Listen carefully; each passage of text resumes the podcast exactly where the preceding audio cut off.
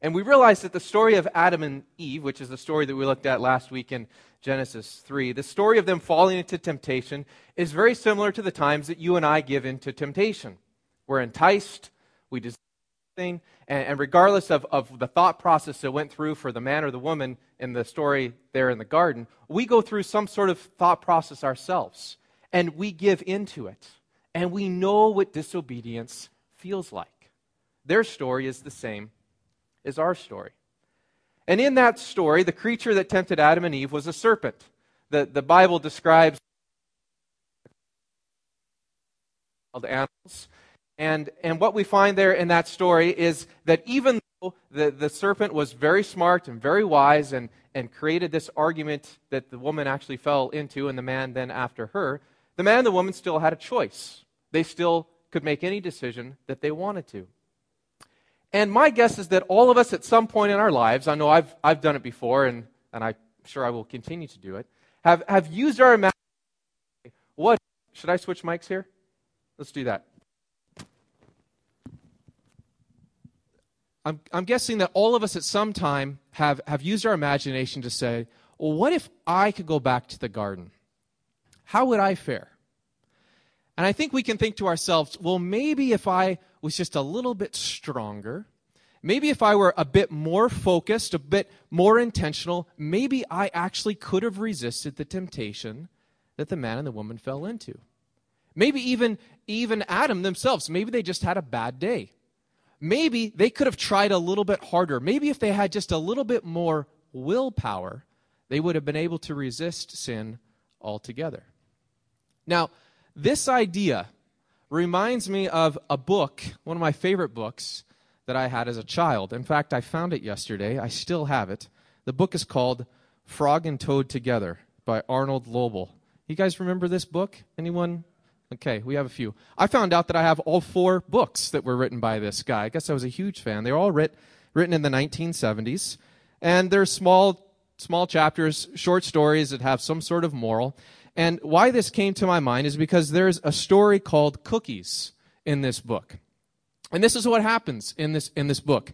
Frog and Toad, it's about these two characters. They're in every one of these stories. And Toad, he bakes some cookies. And he bakes these cookies. The cookies smell good. They taste even better. So he goes to his friend Frog's house and he says, Frog, you have to taste these cookies. These cookies are delicious. Frog takes a bite out of one of these cookies and he says, these are the best cookies I've ever tasted. And so they eat more cookies. And after another page or so of them enjoying these cookies, we find out that there's a problem here. And Toad says, we must stop eating, as he eats another. Yes, said Frog, reaching for a cookie, we need willpower. What is willpower? Asked Toad. Willpower is trying hard not to do something that you really want to do, said Frog. You mean like trying not to eat all of these cookies? Asked Toad. Right, said Frog. In case you don't remember, this is an I Can Read book, and this is one of the books I use to learn how to read. And so they talk about willpower, and Frog comes up with these ideas of needing to strengthen their willpower. So they put the cookies in a box, and then Toad says, well, then we can just open up the box. So they take some string and they tie up the box, but then they figure that isn't going to help them either. So they take a ladder and they take this box that now has string on it. They put it up on top of the cabinet. But then Toad still says, well, we can still go up on the ladder, take the box out, untie the string, and then we can eat the cookies. So then this is what Frog does. He takes the cookies and he takes them outside and he shouts in a loud voice, hey, birds, here are cookies. And birds come everywhere, and they eat up all the cookies, and they fly away. And Toad says, sadly, now we have no more cookies to eat, not even one. Yes, says Frog, but we have lots and lots of willpower. You may keep it all, Frog, said Toad. I'm going home now to bake a cake.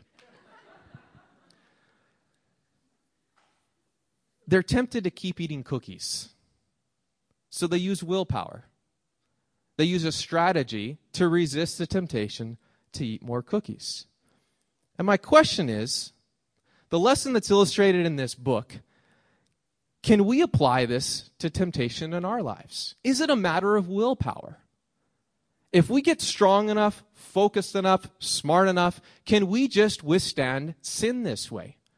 If Adam and Eve were just a bit stronger, what would have happened in that Genesis story? If you and I were a bit more mature, maybe a bit more focused, if we had more willpower, couldn't we just resist sin? Now, before you get too worried about my teaching source, being quite a primary reader there is a story in the Bible that somewhat illustrates this same principle. And it comes from the Genesis story once again, and you are probably figuring out that whenever Pastor Brad goes away, I go to my bread and butter text, which generally is the book of Genesis. We looked at Genesis 3 last week. We're going to look at Genesis 4 this week. It's a familiar story.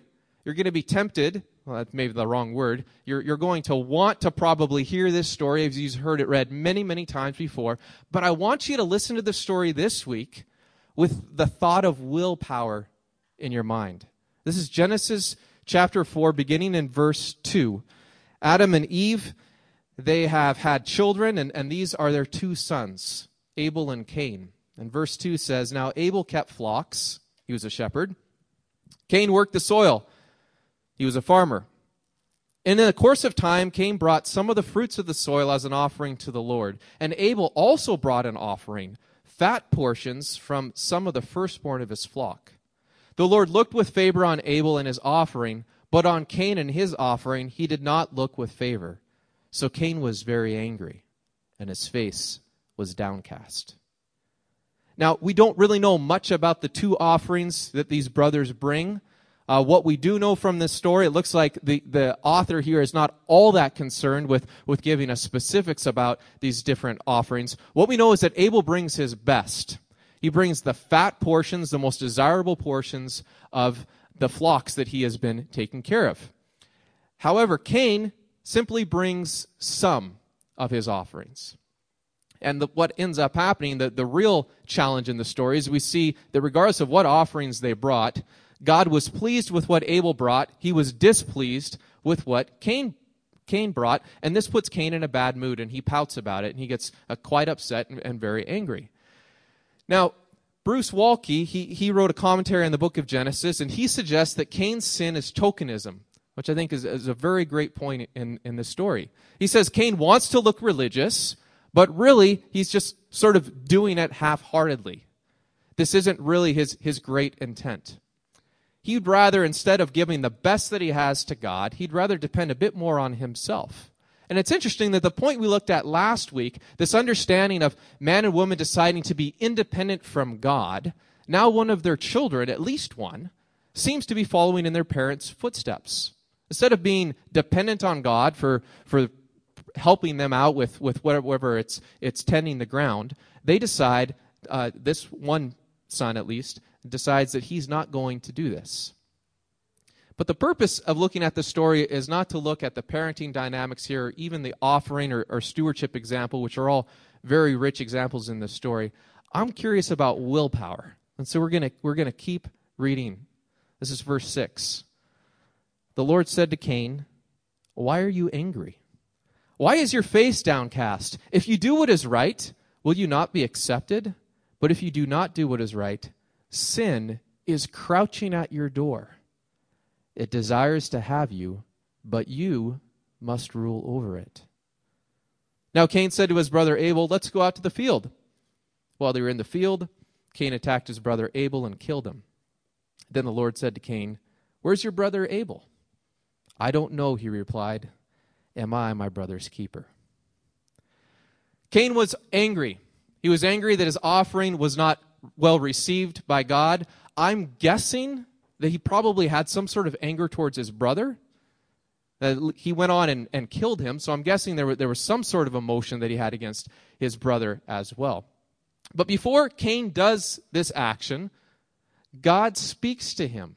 He prepares him for what's going to happen, and he urges him to master or to rule over sin.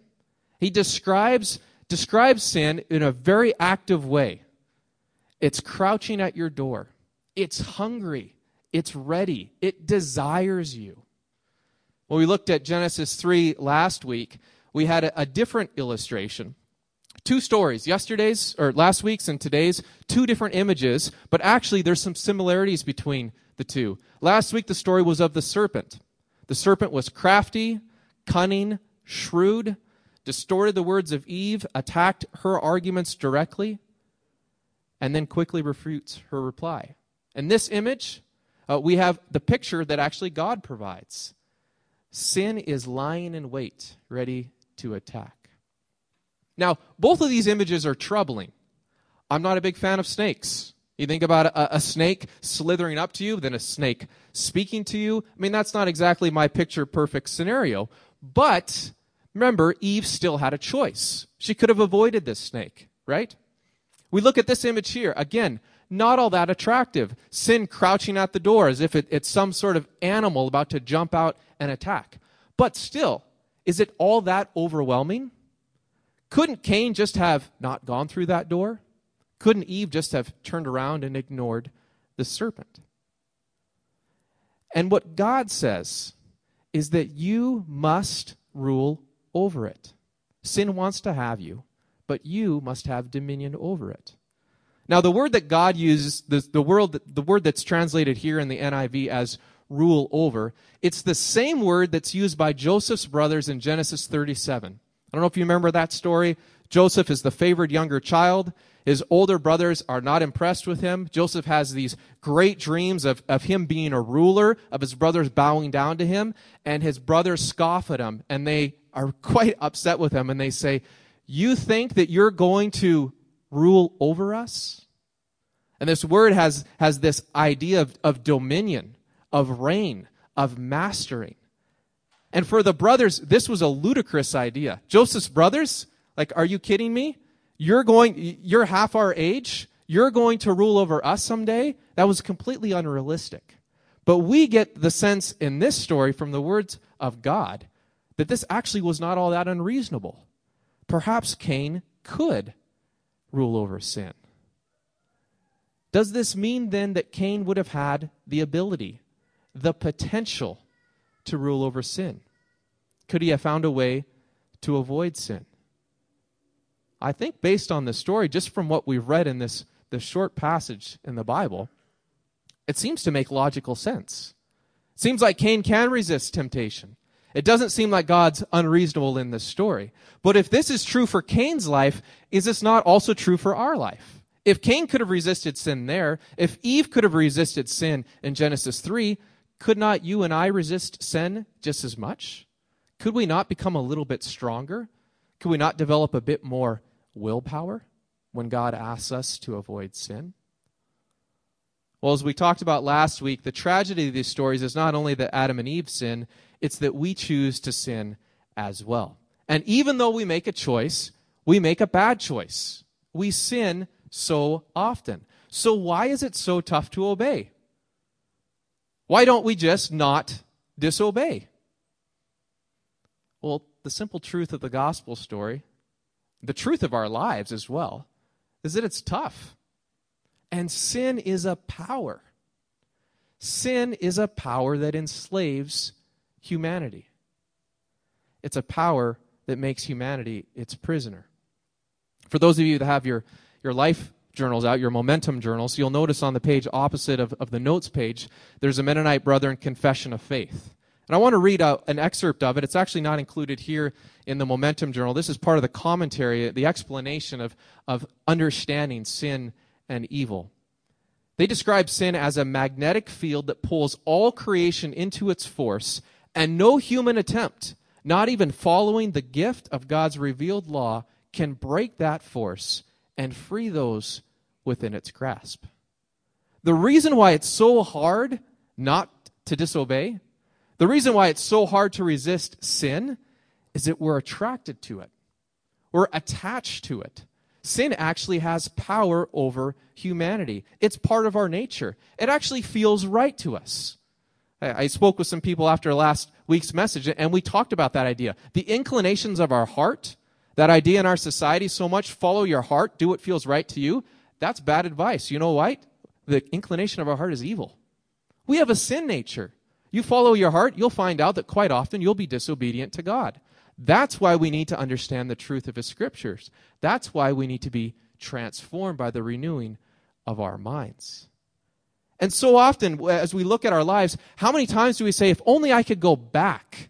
We have this idea of regret. In the moment of temptation, we choose to sin, and then hours later, years later perhaps, we have this regret, and we think, if only I could go back, I would not have said that. I would not have gone there. I would not have done that. Because it seems like almost we weren't able to. It's like we were enslaved, like we were prisoners, like we gave in to this power that was bigger than us. And it's the truth of our world, too. I mean, we just listened to some indescribable horrors that are happening in Tanzania. This is due to a power. It's the power of darkness. There is a force there that's leading people to do wicked, unspeakable things. The dominion of sin has been at work. And it's so strong that in this situation and many other situations we look throughout human history, if you asked people what they were doing, they would actually not even know that they were doing something wrong. I'm sure many of you have heard stories of the Holocaust and some of the German soldiers. They've been so deceived by the power of darkness that these were people that went home and had dinner with their families at night and thought nothing of it. They were blinded. And we get this understanding that us personally and as a society, sin has this power to completely blind our eyes to what we are doing. There's a power there. And it's so difficult to overcome. Now, I was hoping to spend a good amount of time this morning speaking on the nature of evil and what the Bible says about the devil. But sadly, this is going to have to be saved for another morning, perhaps another series. But I want to be clear about one thing. I want to be clear about the fact that it's incredibly dangerous to think that the devil does not have much power. I want to be clear that we understand that the devil and the power of darkness does exist. It's become very popular in our society now to think that the devil is just kind of this mischievous character that would be fun to have over with our friends for a party. He's a little bit, a little bit dark, perhaps pushes the limit a little bit, but he's not this source of wickedness. C.S. Lewis, who wrote a great book called The Screwtape Letters, he says in his book, there are two equal and opposite errors into which the human race can fall about the devils. One is to disbelieve in their existence. The other is to believe and to feel an excessive and unhealthy interest in them. I think for the most part, we fall into that first error. As a society, as a church, I know myself sometimes, I can rationalize things and not think about the spiritual component at all. But the power of darkness, the power of sin is real. It is the embodiment of evil. It's a destructive power. And the New Testament is extremely clear about this. Jesus speaks about how the power of the devil has control over humanity. In the book of John, and you can certainly turn there if you have your Bibles, in John chapter 8, there's a story about how the Jews are speaking with Jesus, and the Jews tell Jesus that Abraham is their father. And Jesus says to them, no, Abraham's not your father. If Abraham was your father, you would do the things that he did. He's not your father. You're not following after him. And then they say to Jesus, well, the only father that we have is God himself. And this is what Jesus says to them. John chapter 8, verses 42 to 44. Jesus said to them, if God were your father, you would love me, for I have come here from God. I have not come on my own. God sent me. Why is my language not clear to you? Because you are unable to hear what I say. We get the sense that they are blinded by sin, right? And brace yourself for these verses. These are some of the strongest in the New Testament. Verse 44, you belong to your father, the devil, and you want to carry out your father's desires. He was a murderer from the beginning, not holding to the truth, and there is no truth in him. When he lies, he speaks his native language, for he is a liar and the father of lies. We talked about the bad news last week of being the problem. What Jesus says here is far beyond this problem. Not only do we have a sin problem, we're attached to the power of sin. He says that the power of sin has completely enslaved us, that this is our nature, that this is what we're used to. Our desire is actually to keep on sinning, to do what we want to do. And the reason why people keep sinning, even when they choose not to, is because sin has completely become second nature to them.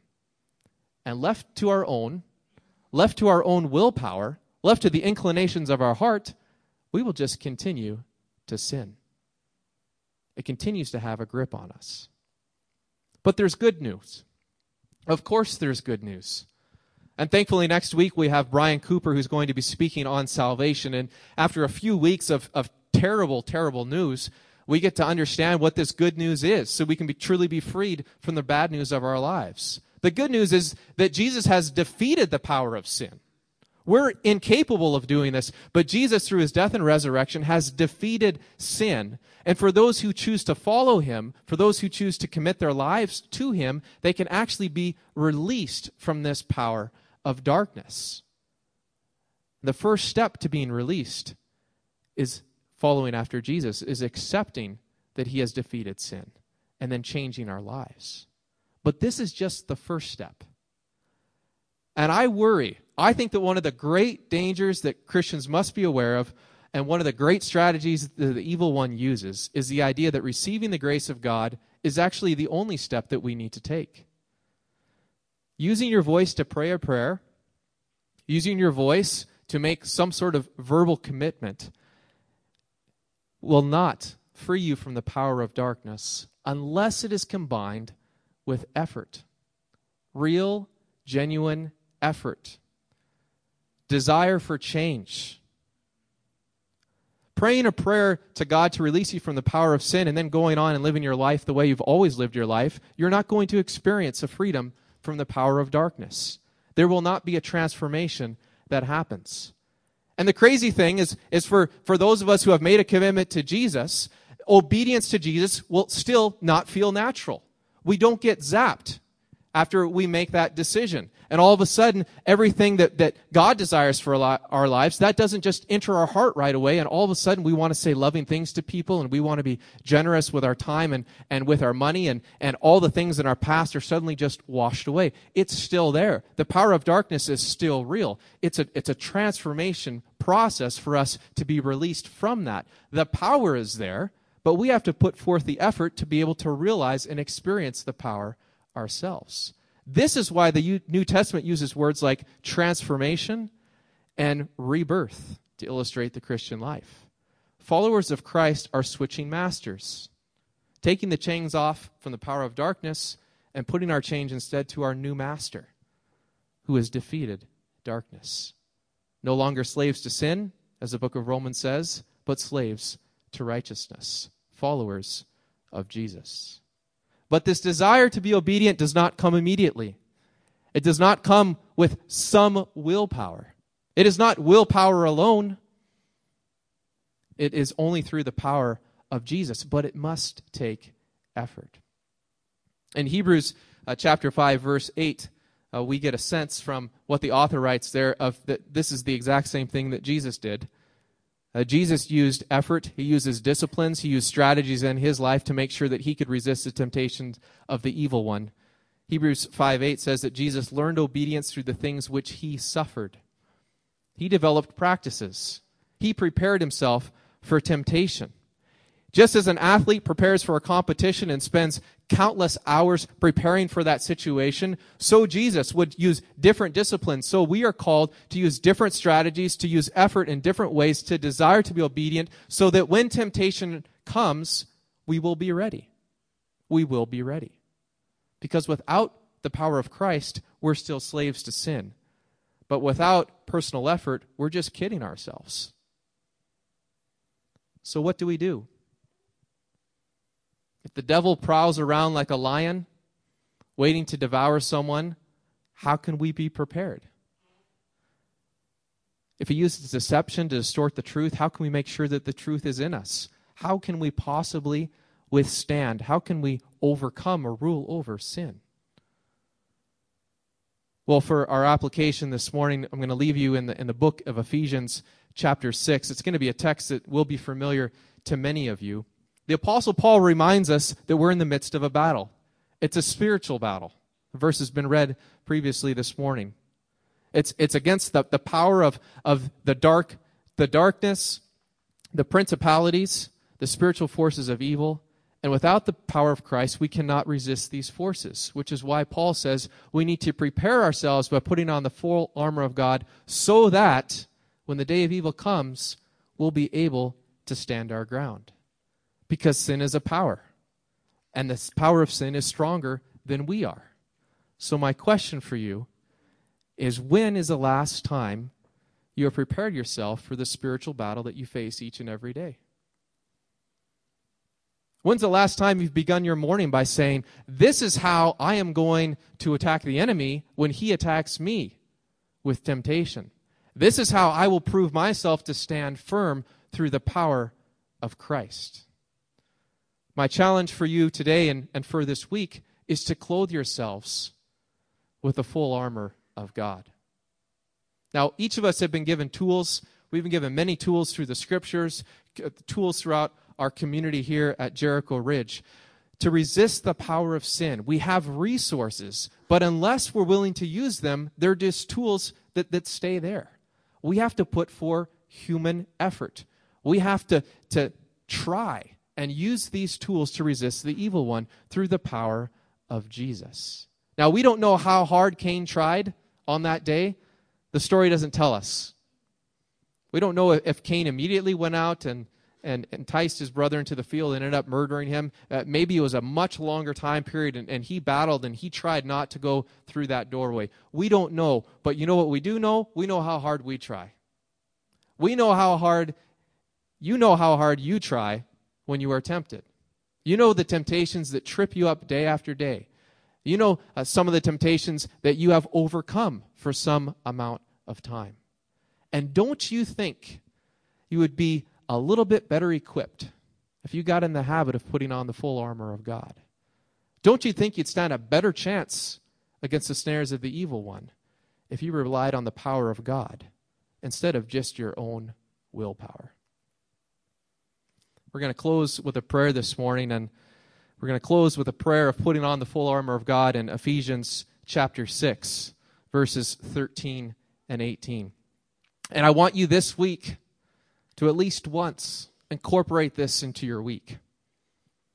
Maybe it's on your commute to work, where you mute the radio, and you pray to put these different pieces of armor on your body, on your minds, as you go into the workplace. Maybe it's something you do with your kids when you tuck them in at night and you pray with them. It's something you can do while you brush your teeth. It's something you can do while you shower. If you run into someone from Jericho Ridge this week at the grocery store, at the school, you can ask them, have you put on the full armor of God today?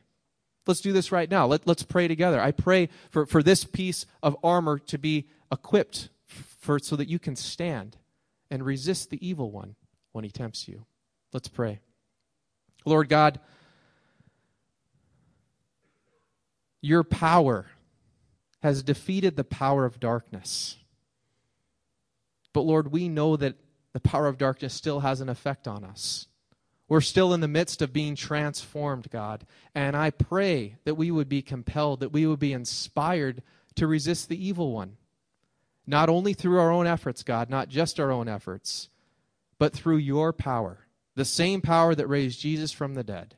The same power that has defeated sin. And so, Lord, this morning I pray that we will put on the belt of truth, that we would buckle the belt of truth around our waist, that we would rely upon your word of truth to defend the lies of the evil one. Lord, we put on the breastplate of righteousness. We pray that our heart would desire to be righteous, that we would no longer desire the evil things that the tempter puts in our ways, that we would desire to be righteous, that we would hunger and actually thirst for righteousness, that is what our heart would desire. Lord, we fit our feet with the readiness that comes from the gospel of peace. Instead of running to sin, we pray that our feet would run to righteousness, run to the truth of the gospel story. We pray that we would be ready to run to obedience, Lord, that would be our inclination when we are tempted. Lord, we take up the shield of faith We use the shield of faith to ward off the arrows of the enemy and to block the accusations that will come from the deceiver. Lord, we put on the helmet of salvation and the sword of the Spirit. Will we use the helmet of salvation, God, to assure ourselves that we have peace with you, that you have redeemed us, and that your grace is sufficient for us. And we use the sword of your Spirit to attack the evil one and to poke holes into his assertions against us. Lord, with this armor, God, and through your power, we pray that we will have success against temptation.